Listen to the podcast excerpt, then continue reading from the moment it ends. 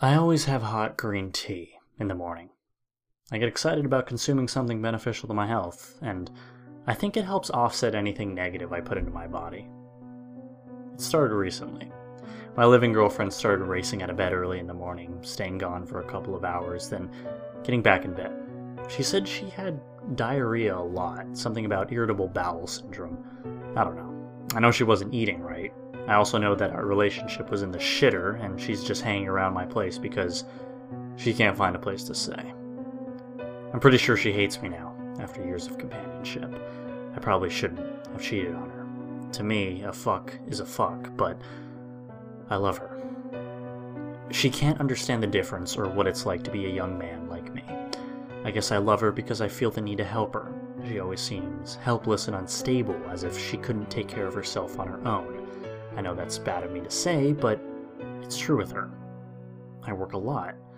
She doesn't even have a job because she has failed to keep one. She keeps the house clean and washes my clothes, so I don't mind it so much. Well, back to the stuff that has happened. My morning tea had been tasting a little bit off. I can't explain the taste, it just tasted wrong. But I didn't feel sick from it or anything. Nothing seemed unusual except that my girl was really sick. She was in bed for days and I was really worried about her. She refused to see a doctor, said it was just something that had to pass.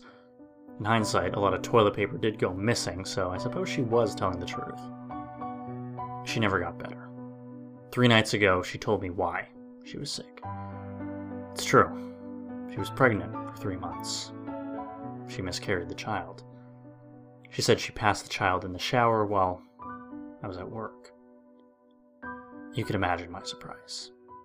She went on to explain that when it happened, she lost control of her thoughts and, and actions, only thinking about how she could make this event hurt me.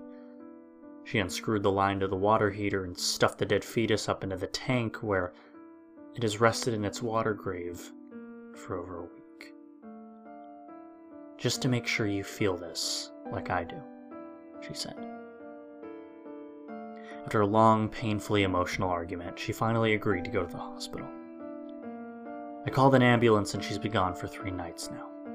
She's doing better physically, but the doctors are sending her to a psychiatric hospital for when she's deemed physically capable.